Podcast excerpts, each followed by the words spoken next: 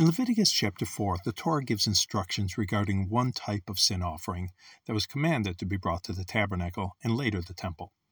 Leviticus chapter 4, verses 1 and 2 read, And Yahweh spake unto Moses, saying, Speak unto the children of Israel, saying, If a soul shall sin through ignorance against any of the commandments of Yahweh concerning which things, uh, things which ought not to be done, and shall do against any of them, if a soul sins through ignorance, what does that mean? Sins through ignorance? The Stone Edition translates it as follows When a person will sin unintentionally. Sin unintentionally? So, what does that mean?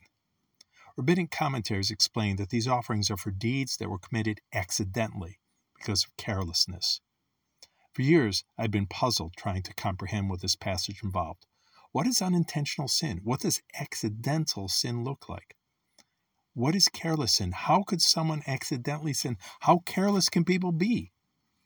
One day, I discovered an answer to my questions. It was a painful, uncomfortable, yet eye opening experience. I was fasting. It was a personal fast. It was not Yom Kippur or one of the four traditional fasts associated with the destruction of the temple. It was not the fast of the firstborn traditionally associated with the Passover. It was not the fast of Esther associated with Purim. It was a personal fast. Woke up early and prepared some breakfast for my wife, who had an early appointment. After I made the, the large portion of breakfast, I sat down and ate a bowl of what I had just prepared. After I finished the food, I froze. What day was it? Is this Monday? No, Monday was a government holiday. Today is Tuesday. I'd intended to fast today. Because of the long weekend, I lost track of what day it was and I violated my own fast. I was stunned. How could someone accidentally or unintentionally or carelessly sin? I just found out how. How could I forget what day it was? How could this happen to me? How could it happen to me? Turn back to Leviticus chapter 4. As we read through the chapter, we discover that this law had specific provisions in verses 27 through 35 for the common people who commit accidental sin. There are specific details in verses 13 through 21 when the whole congregation sins through ignorance. The whole congregation? The whole congregation sins through ignorance? But it doesn't stop there. Verses 22 through 26 address what specific sacrifices are required when a ruler carelessly sins. Even a ruler can carelessly sin. It gets even more painful. Verses 3 through 12 describe the situation when a priest accidentally sins. A priest, even a priest. Yes, we all sin, and we all can sin unintentionally. Even though it was unintentional, even though it was an accident, it was still a sin. And the Torah requires a sacrifice. God said, I want a sacrifice when you sin accidentally. In Luke chapter 12, Messiah taught about a man going on a journey and leaving his stewards in charge his servants to watch over his house.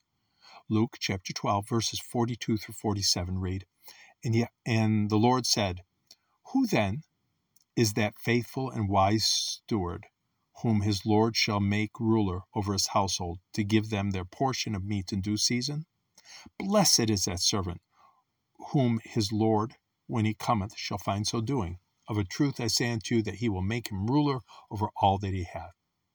But and if that servant say in his heart, My Lord delays his coming, and he shall begin to beat the men servants and maid servants, and to eat and drink and to be drunken, the Lord of that servant will come in a day when he looks not for him, and at an hour when he is not aware, and he will cut him in sunder, and will appoint him his portion with the unbelievers.